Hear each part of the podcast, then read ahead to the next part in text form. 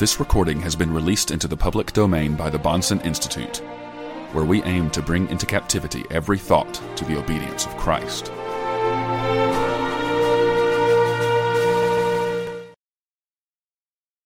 Hear God's word as we begin in the first chapter of the book of Philippians in the 12th verse. Paul says, Now I would have you know, brethren, that the things which have happened unto me have fallen out rather unto the progress of the gospel, so that my bonds became manifest in Christ throughout the whole Praetorian Guard and to all the rest, and that most of the brethren in the Lord, being confident through my bonds, are more abundantly bold to speak the word of God without fear.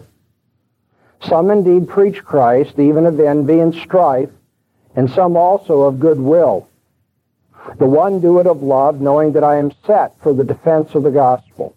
The other proclaim Christ of faction, not sincerely, thinking to raise up affliction for me in my bonds. What then? Only that in every way, whether in pretense or in truth, Christ is proclaimed, and therein I rejoice. Yes, and I will rejoice. For I know that this will turn out to my salvation through your supplication and the supply of the Spirit of Jesus Christ, according to my earnest expectation and hope that in nothing shall I be put to shame, but that with all boldness, as always, so now also, Christ shall be magnified in my body, whether by life or by death. For me to live is Christ, but to die is gain. But if to live in the flesh, if this shall bring fruit from my work, then what shall I choose? I know not. But I am in a strait betwixt the two, having the desire to depart and be with Christ, for it is far better Yet to abide in the flesh is more needful for your sake. And having this confidence, I know that I shall abide, yea, and abide with you all for your progress and joy in the faith, that your glorying may abound in Christ Jesus in me through my presence with you again. Only let your manner of life be worthy of the gospel of Christ, that whether I come to see you or be absent, I may hear of your state that you stand fast in one spirit with one soul, striving for the faith of the gospel. And thus far the reading of God's Word. Death helps to focus the mind.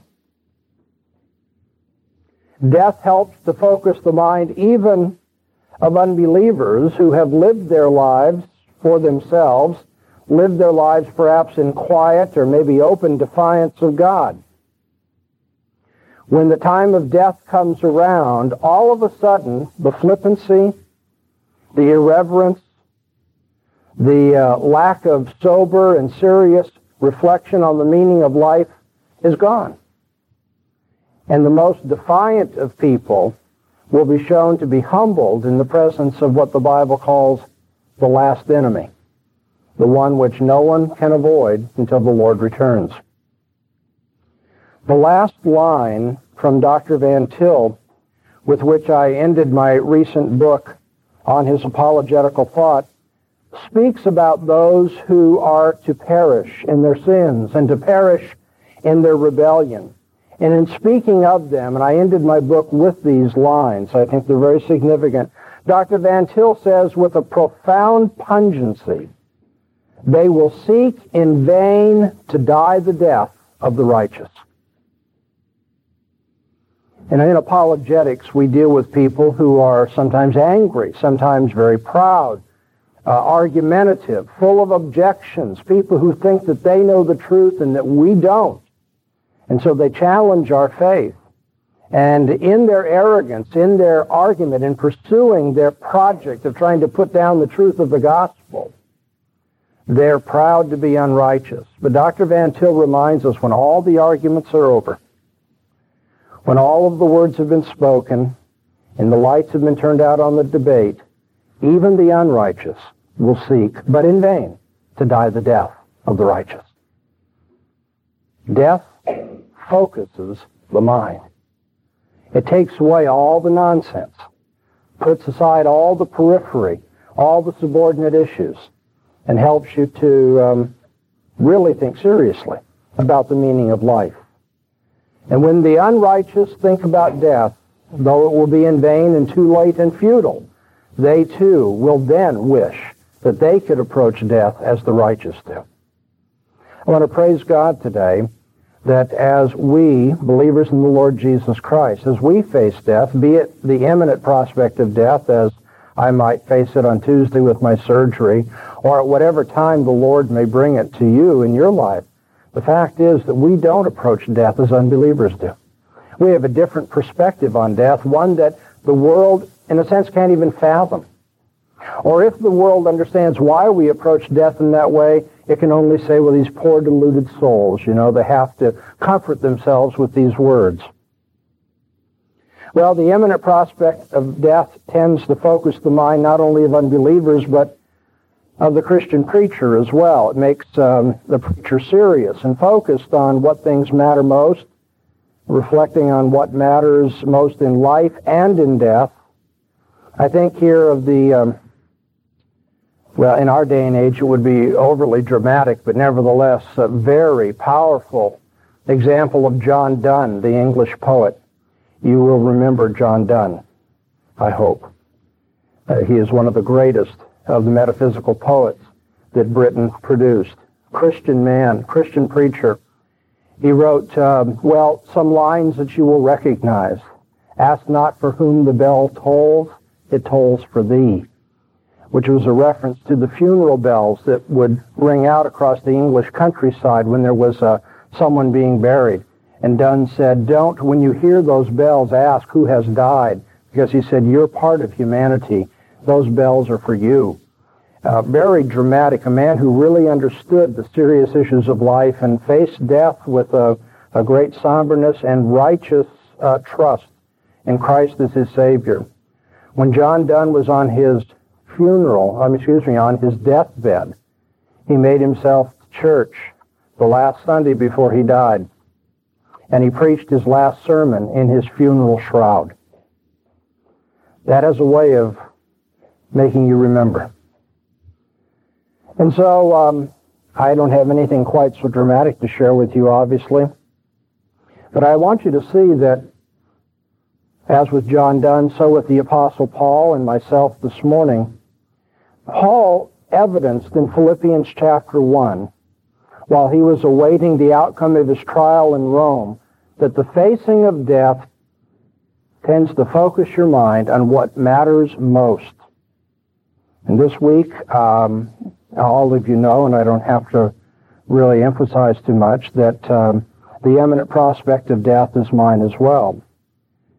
And I hope that uh, what I have to share with you this morning will be of some help spiritually as you reflect on Paul's attitude and Paul's outlook in Philippians 1. Maybe I'm preaching this for me to help me get my priorities in order as a follower of Christ, but I hope it will help you to see what is not only happening to me, but also happening to you all in the light which is both comforting and glorifying to our Savior. I really only have four points this morning. Now, for me, four points could be a two-hour sermon, I realize, but I don't have a lot of strength, but I have a lot of sincerity and desire to share with you. Four things, and I've purposely alliterated them so it'd be easy for you to write them down if you're outlining them. In this text from Philippians, as we face the prospect of death, you notice first that Paul says, recognize the wisdom and the providence of God in hardships. Recognize the wisdom and the providence of God in hardships. Secondly, he says, remember the bottom line, the aim of all of our efforts.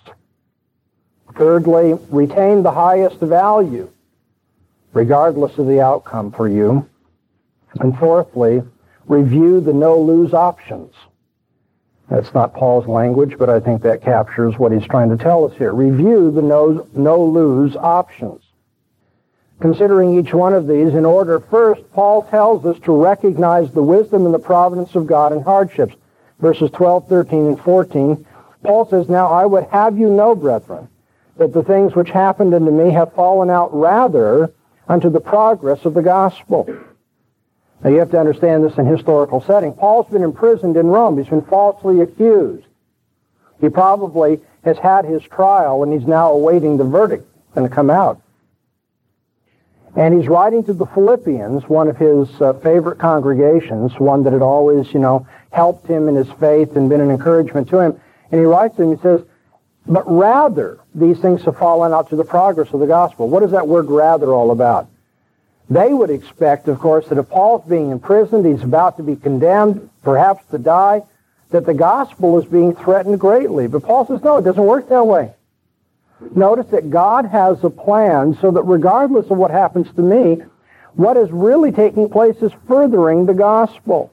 He says, I want you to know this, that things are not so bad. I don't think it'd be very easy to write those things from a Roman prison. I don't think it'd be very easy to write those things cheerfully, knowing that you may be beheaded in just days. But Paul said, I don't want you to worry about this because it rather has to help the progress of the gospel. And how is that? He says, so that my bonds became manifest in Christ throughout the whole Praetorian Guard and to all the rest. The Praetorian Guard was that unit in the Roman army that was in charge of prisoners, and the guard had to be chained to Paul day and night. And so he had constant changing of the guard. And what do you think that was all about? You think Paul just sat there and said, well, you know, how's the weather? You know, is UCLA's basketball team doing okay? He didn't talk about those sorts of things. He talked about Christ. And so then he gets another captive audience. Another guard comes in and is chained to him, and he witnesses to him. And eventually he says, and so my bonds have become manifest. The whole Praetorian Guard has heard about Christ. And this, pris- this prisoner over here is not grumbling and complaining and trying to escape and do all the other sorts of things that prisoners do. He's sitting there preaching the gospel to people. And so he says, this hasn't hurt the gospel. It's sending it out. And notice, Paul's not unmindful of this. It's the Praetorian Guard. You know, he couldn't get any closer to Caesar. And so, if he's not able to go right into the throne room, you know, and deal with the, the high command, he's doing what he can for all of his lieutenants and so forth, and he's spreading the word of Christ.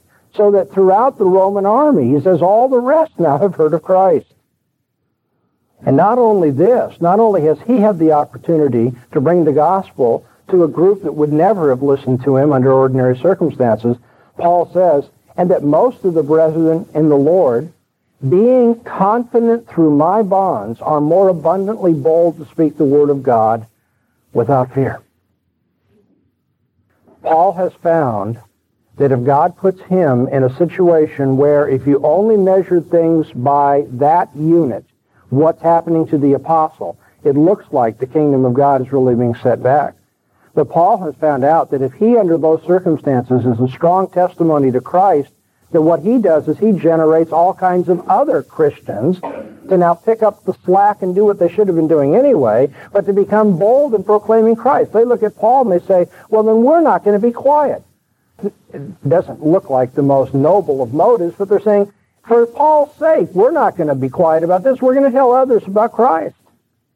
And so Paul says, it isn't so bad, is it? When things happen which seem threatening to your life, to the life of the congregation, Paul says recognize the wisdom and the providence of God in hardships. Now, I'm no Apostle Paul. No question about that. But I do hope that if my testimony to you today and throughout the ministry that I've had with you has any powerful effect by the Holy Spirit's working, that whether I'm with you or not, you're going to become more bold to be Christians who speak up for the Lord Jesus Christ. And I'm not concerned about the outcome because I know that God has a plan that's going to incorporate what's best for me and for you, for the whole church of Jesus Christ. That was Paul's confidence. In prison, facing death, Paul said, look at the wisdom and providence of God. Look what he's brought about through this. We wouldn't have planned it this way. We wouldn't have done it this way. But God knows what he's about. Secondly, Paul tells us to remember the bottom line, what the aim of all of our efforts should be. And the reason we have to remember the bottom line is because I think we get all confused in the calculation. That's the way most of us feel when we look at the IRS tax forms, right? Well, you got subtract this, what percentage of that, add in here, look at this chart, look at this table, go through this guy. I'm a fairly educated person. I know logic and so forth, and in many cases I can see what's happening. But after a while, there's just so much spaghetti there. You say, okay, all I can do is go to the table and see what I'm supposed to send in, right? Is finally look at the bottom line. The calculation becomes too confusing to you, but you know what you have to do the bottom line. Paul says in the same way, the calculation about what's going on in life, what's valuable, what's not, what's good, what's bad, that gets too complicated. But he says, you remember what the bottom line is. And this is illustrated, I think, in a fascinating way in verses 15 to 18. He's just said that because he has been bold in his testimony before the Praetorian Guard, that other Christians are now bold to speak the word of God without fear. And then he says, well, of course, some indeed are preaching Christ out of envy and strife. Some, on the other hand, of goodwill. One are doing it of love, knowing that I'm set for the defense of the gospel but the other proclaim Christ the faction, not sincerely, thinking to raise up affliction for me in my bonds. Now, there's something being said here about human nature and even about those who profess to be Christians that is so ugly that I think many of us Christians just, we look at it and we turn aside and don't want to think this. We just can't imagine, can't imagine that there might be people who said they were Christians and they engaged in ministerial service for one purpose, and that is to increase the affliction that Paul would have in prison. Because they despised Paul, because they were jealous of Paul, or they are angry with the message of Paul, or something about Paul has gotten under their skin. There are some people who are proclaiming Christ, and Paul says there are many who do it sincerely, out of love for the Lord. That's fine. But he says there are some people who are doing this because they want to create a ruckus and keep the attention of the Roman high command on me and make it harder on me by what they're doing. Now, I've read Philippians a number of times, and so I know what the answer is. But artificially, if I could, hypothetically, just for a moment, if I had only read thus far and did not read on what Paul would say about this, I think I'd tell you what the right answer or the right response, reply of a Christian would be to this. I think Paul would be praying for justice to be done to those wicked people out there who are trying to interrupt the work of the church and the progress of the kingdom and to bring affliction upon this innocent man.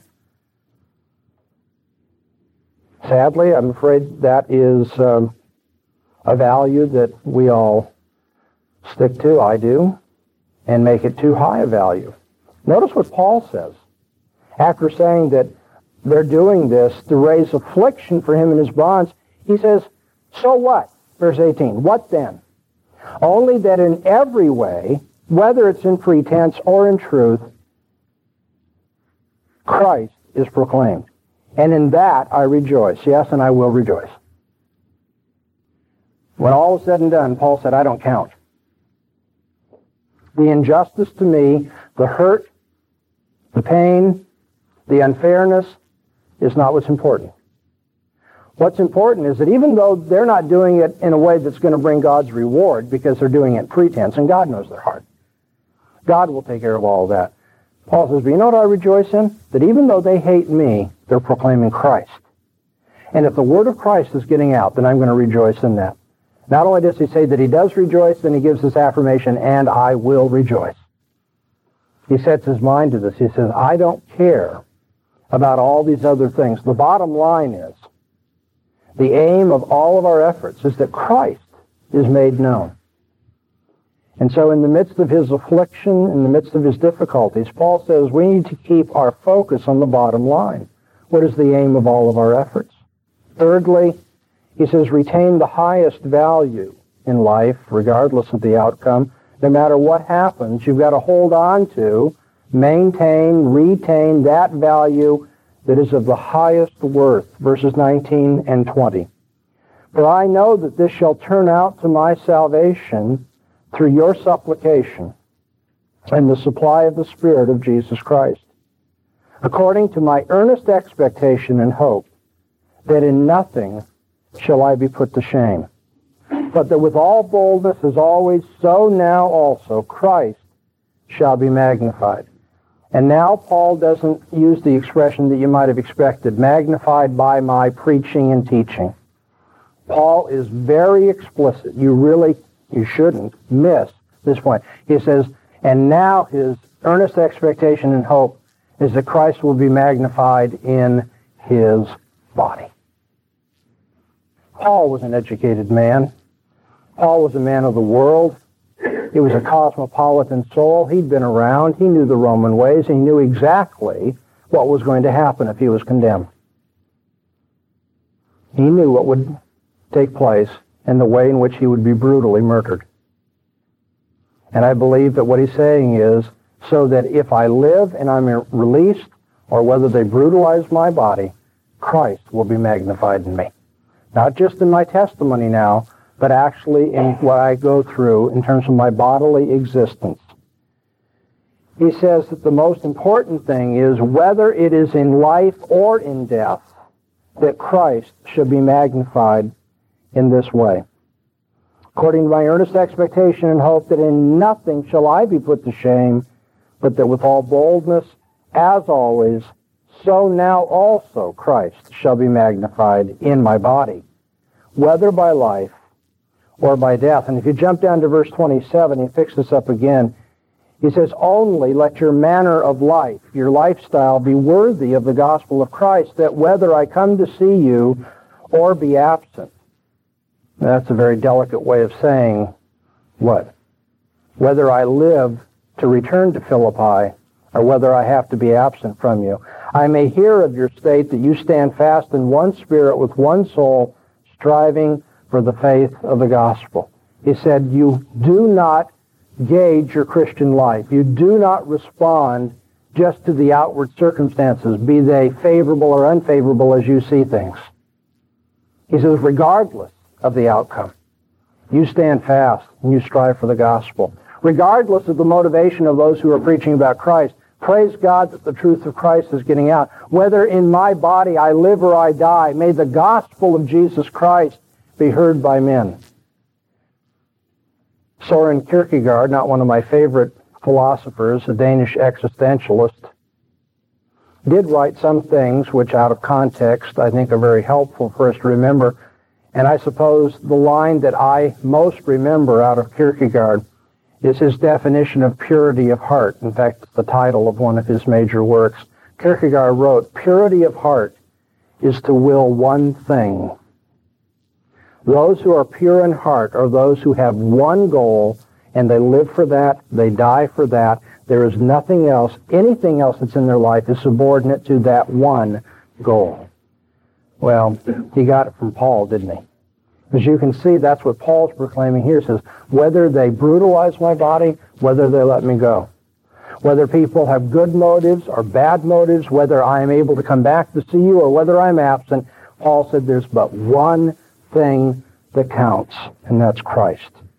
And it's in that context I hope that you can understand what is one of the best known verses of the Bible. We come to point four. Review the no-lose options. Paul says, For to me, this is verse 21, for to me to live is Christ, but to die is gain. If purity of heart is to will one thing, and the one thing that Paul wanted was the glory of Jesus Christ and the truth of the gospel to be known by men, then you can understand why he would say, first of all, for me to live is Christ. I've already told you I'm no Apostle Paul, but I'd like to, for whatever it's worth to you, add my testimony as well. Life isn't worth living without Jesus Christ. Life would not be worth living no matter how much fame you had if you didn't know Christ. And life wouldn't be worth living no matter how much money you had if you didn't know Christ. And life wouldn't be worth living if you had great power and influence in this world but didn't know the Lord Jesus Christ. The history of the human race is filled with the annals, the anecdotes, on and on and on, of people who, you know, worked hard, worked hard, worked hard, and they died. And what was it all for? Back in the 1960s, the hippie culture, the counter, establishment culture that developed um, in those days was not anything for a Christian to be happy about. But there was a, a kind of honesty about the um, anti-establishment ways of the hippies. The hippies looked at their parents and they said, what are you doing this for? You know, most of the hippies, you have to remember, were not lower class, uh, from lower class homes, middle and upper class homes. They had parents who were pretty well off, who were doing well, who were successful, in many ways powerful. They looked at their parents' lives and said, oh, how vain, how empty. So you get up early and you go to work and you work hard late and you come home and then you get up early and you work hard and you deposit your money and you pay for your big homes and your boats and so forth. But what's life? Of course, they went to the opposite extreme where there was no discipline and no, you know, striving and so forth. It was all, you know, live for today. You remember that? Sha-la-la, we got to live for today, right? And so they lived for the moment, and they wanted to get back to nature and all those sorts of things. Well, neither one of those are the biblical approach. But you see, there's something to that criticism of people who don't know what life is all about. Why are you working so hard? What difference does it make if you have fame and power? You know, where the powerful and the weak, where the rich and the poor all meet together according to the Bible? You know, the one thing they have in common, they're buried. They're all buried, which is to say, to put it bluntly, they all die. And then at the end of the game, if you don't have any understanding of a life after death and what this life was all about, if you don't see that this was but a vestibule to eternity, a preparation for the longest of lives, the life that will never end, then this has been all vain, right? Eat, drink, and be merry, for tomorrow we die. Yeah, but what if tomorrow we die, then there's a new life that starts based on what we did in this life? Paul understood very well, and I do as well, that without Christ, life isn't worth living. Paul gave his testimony, his personal testimony, in one verse in the New Testament, in Galatians, the second chapter. And it was kind of a ironic and paradoxical way of speaking about his life, but he said, I'm crucified with Christ. That's my life. I've died in Christ. As he was crucified, so I am united to him in his crucifixion. I am crucified with Christ. Nevertheless, Paul says, I live. I don't want you to think that I'm a walking zombie. I have a life, but my life is lost in Christ, the one who is crucified.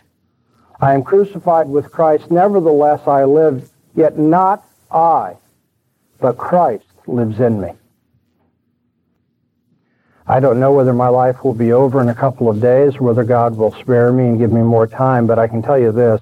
I wish that I were able to say that with greater sincerity and accuracy. The way Paul could just say, I don't have a life anymore. My life is Christ's life. He lives through me. In the life that I now live in the flesh, he says, I live by faith in the Son of God. The only time in the New Testament where Paul says, who loved me and gave himself for me. Everywhere else, Paul emphasizes the love of Christ for his people, for the church, for the elect, and so forth. This is the only place that you'll find in all of Paul's writings where he personalizes that and says, Christ loved me. Much of my professional career in um, teaching the Bible, being a theologian and so forth, has been caught up in controversy. Part of that may be because I have a personality that's prone to controversy. Some people would like to just say, well, that's the problem. He likes to argue, okay? But I think that a good portion of the reason why there's controversy is that if you want to proclaim the gospel and you want to tell it without knocking the rough edges off, people aren't going to like what the Bible says. And one of the truths that has been very controversial throughout my life and my career is the truth that God has a people that he has chosen from all eternity to belong to him. And that long before my heart was changed so that I'd love the Savior, God had already set his love on me. And that's why I don't take any credit for being a Christian. I don't, for, I'm, this is not any pretense at all. I believe I'd be just as wicked as anybody else walking on the streets if God had not changed my heart. Dead men can't do anything for themselves, and I was spiritually dead. And so as the Bible says, we love him because he first loved us. when Paul says that for him to live is Christ, he's giving testimony to that fact that he has nothing to offer of himself and that he lives for Christ because Christ gave himself for him. I'm not being polemical. I don't want to get into theological dispute this morning, but I'm going to tell you, I praise God that I don't believe in Arminian gospel. I praise God that when Jesus died on the cross, he did not die for the mass of humanity without concern for individuals.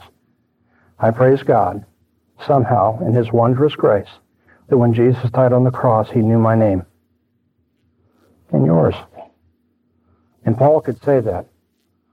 In the life that I now live in the flesh, I live by faith in the Son of God who loved me and gave himself for me. And so to live, to live is Christ. That was his testimony. And death was no longer an enemy to be feared. And death was no longer an enemy to be feared by Paul. For me to live as Christ and to die is gain. I don't know how, apart from Christian view of the world and human life and what's going to happen after we die, anybody could say that. Paul was happy to live because for him, everything he did was oriented toward Jesus Christ living through him. But he also knew that if the Lord, in his providence and wisdom, should decide to take him, Paul said, how much better? Can there be any doubt in anybody's mind about that? So much better. Well, there are things that humanly, in terms of this life, in our temporal horizon, I have to tell you, it's hard for me to fathom. I don't know if I were to die, how I could bear to be without my family. And I don't say this just because you all have been so kind to me. I don't know how I could bear to be without my congregation. But I also know that there is an understanding and a depth that goes beyond what we're able to see right now, and that it will be far better. I mean, it seems like I would be lonely, right? I mean, think about that. How could I be lonely if I was in the presence of the one who gave his life for me, who knew me from all eternity, who was the one who picked me up every time I fell, who comforted me every time my heart was broken? I'm going to live with Jesus. And obviously, as Paul says, it's far better. So much so, and it's wrong, dead wrong, but I, I, have to tell you, some Christians have seen this as an encouragement to actually resign themselves to death, maybe even pursue death, do foolish things in hopes that you would die because it is far better to be with the Lord. Well, that isn't, as you read on, you see that isn't the way we're supposed to re- respond to the truth, that it's better to die. But it is true that it is better to die. And so how do I look upon my situation? Well, I don't know what will happen Tuesday. I do want this to be true, that if I live, that I'll live more for Jesus. That he'll give me that time so that the testimony that I want to have will become more true and more real in my life. But I also have that resignation that I think is appropriate if God in His wisdom decides that this should be the end of my life, I know that I will be much better. I won't struggle with sin anymore. And um, I won't worry about the things that I can't figure out in this life. Because then everything will be peace. I don't think it'll be inactivity. I don't think it'll be dull and boring. But I think everything will be wonderful. And uh, the Bible says God will wipe every tear out of my eyes. How could I not look forward to that? I don't look forward to missing my loved ones. But I do look forward to being with the one who has loved me more than any human being could. So death is no longer an enemy to be feared. That isn't the end of what Paul says because he continues now, having indicated the no lose options. He says, but it's not for him to choose. So once again, he returns to the providence and the sovereignty of God. It's all in God's hands. Verse 22. But if to live in the flesh, if this shall bring fruit from my work, then what I shall choose, I don't know.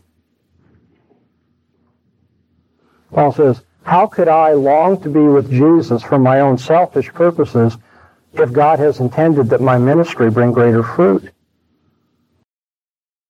And so I'm in a strait betwixt the two, having the desire to depart and to be with Christ, for it is far better. And yet to abide in the flesh, listen to this, is more needful for your sake. And having this confidence, I know that I shall abide, yes, and abide with you all for your progress and joy in the faith, that your glorying may abound in Christ Jesus in me through my presence with you again. And so Paul doesn't then just give up and say, okay, I'm going to die because it's better. What he says is, I realize that if God wants to continue my life, it's because I have a ministry for you all. And it will bring greater fruit for your faith. And so if it's more needful for you that I be alive, then God will choose that. And then again in verse 27 he says, but whether I'm absent or whether I'm uh, with you, remember what the final, you know, end and goal should be. The message, the message here is that the head of the church is going to provide for all of its needs. And so I'm not going to stop any more than the Apostle Paul did and try to figure out for you whether I'm going to live or die. That's not my place. But I know that God is going to do what's best for me and for you. Last Sunday afternoon, I did something that was, I think, very needful and was a blessing for our family, but a very hard thing to do. And I spent a couple of hours talking to my sons about the prospect of my death. You know, getting my affairs in order, the care for my family, my finances, my legal, you know, uh, documents and those sorts of things. You just have to do that, don't you? And I feel that I should take a few moments uh, with my other family, my church family, and say a few things to you as well. It may be that God has decided that my life should be sustained and I'll be able to keep preaching to you. But none of us should be presumptuous because it's in the hands of God. And I shouldn't be so presumptuous to say, okay, I'm just going to leave you without any kind of guidance because, hey, I'll be back in a few weeks and I'll tell you about it then.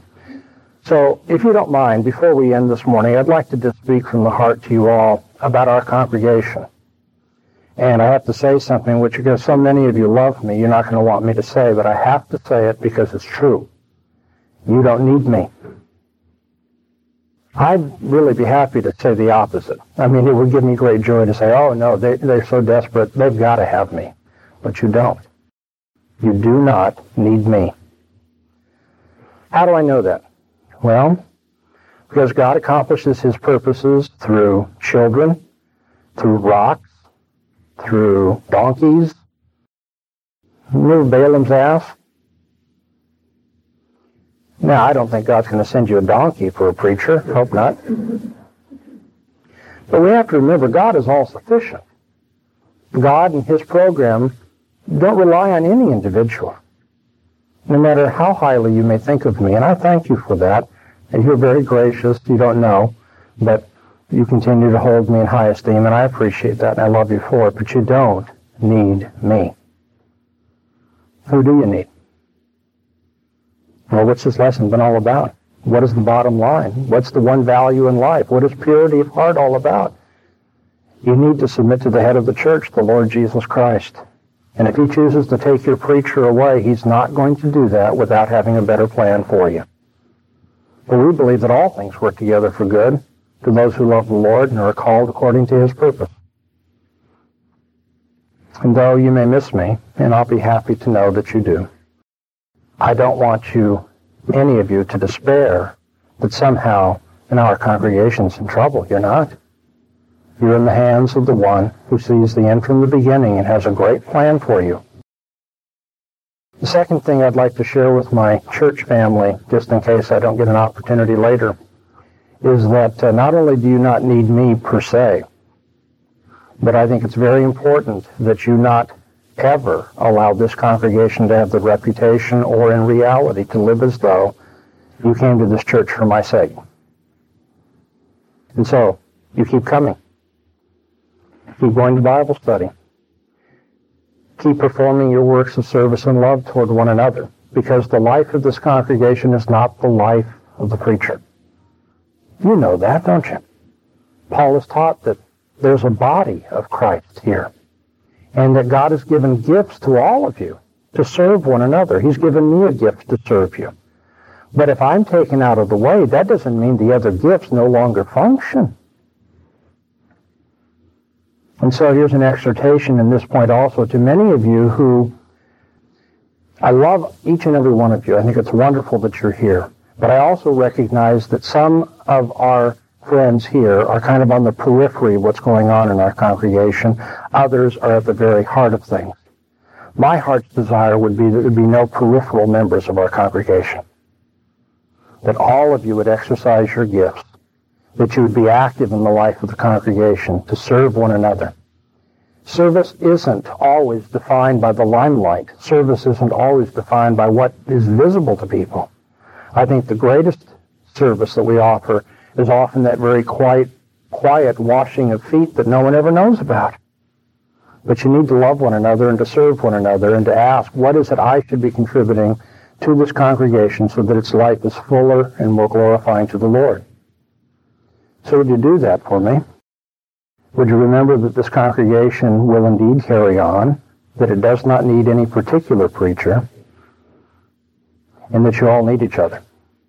You need to serve each other humbly, quietly, consistently. Serve each other.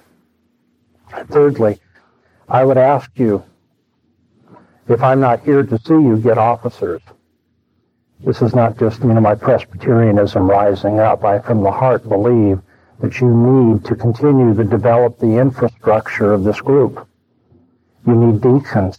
You need elders. Now, the men that I've begun to train in that direction may not be your choice. And I'm not saying that because I think that you really, but I'm not here to campaign for them either. That finally is your decision. But if it's not them, don't stop until you have the officers you need. Remember that your session, be it far away, all the way down to Chula Vista, does love you and prays for you daily. And that uh, there's no reason for this congregation to just become amorphous and to uh, kind of, you know, float apart, disintegrate. So submit to your rulers, to those who are your session presently, and also to those who are being developed in your midst to serve you as well. It's important that we be Presbyterians. Why? Because Jesus is head of the church. And Jesus rules his church in the way that he has said in the scriptures. And those congregations which have for years now said, oh, it's no big deal. Well, listen, none of us have the right to say to Jesus, what you have taught us is no big deal. And so I don't push this so much normally, but since I have some final words here, I want to tell you, be good Presbyterians. And finally, when you are taught in the future, please do me the great favor of never ever referring to me by name and saying, but Dr. Bahnsen said. Please don't ever do that because the greatest legacy I could have in developing a congregation, well, one great one is that you continue even after I'm gone, but that you continue by saying everything is tested by this. You may not agree with every interpretation I've given you, every theological doctrine that I've taught you. You may not say the same thing that I would, but I hope that I've left this with you, if nothing else, that you'll test everything by the only infallible standard God has given us. And that's the scriptures of the Old and New Testament. And so the head of the church is going to provide for your needs, and he's going to provide for my needs. I thank you very much for your prayers. And I do hope that um, God will grant you the desire of your heart and mine as well. But I don't know what's going to turn out. I told you on Thanksgiving that my testimony is the same as that of Jim Elliot, who before he went to the uh, Auca Indians and was killed, wrote in his diary, I don't know what the future holds, but I know who holds the future. One of my favorite hymns was written in 1675 by Samuel Rodigast, and I'd like to close by reading it for you. Whatever my God ordains is right.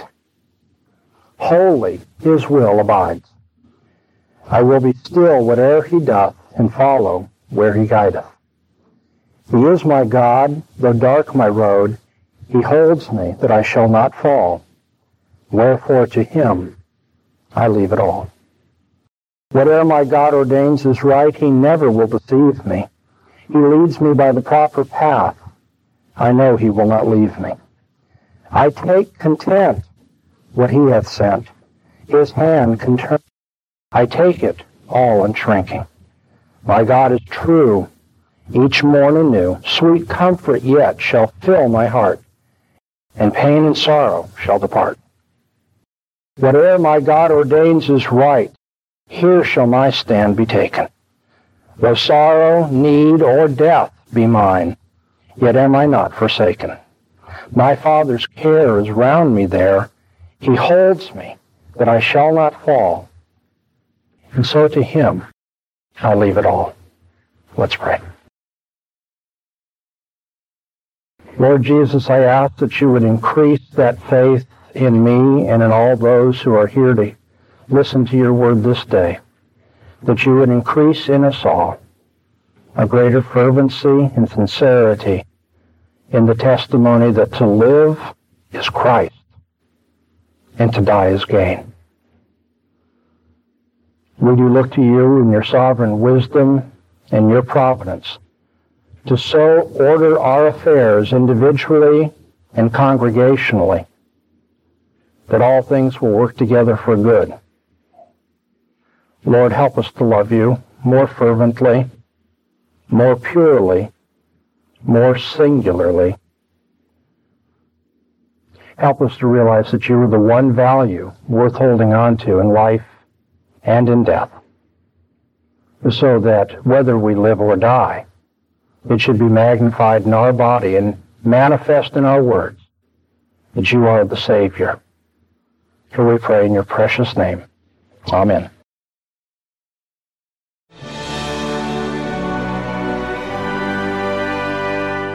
This recording has been released into the public domain by the Bahnsen Institute.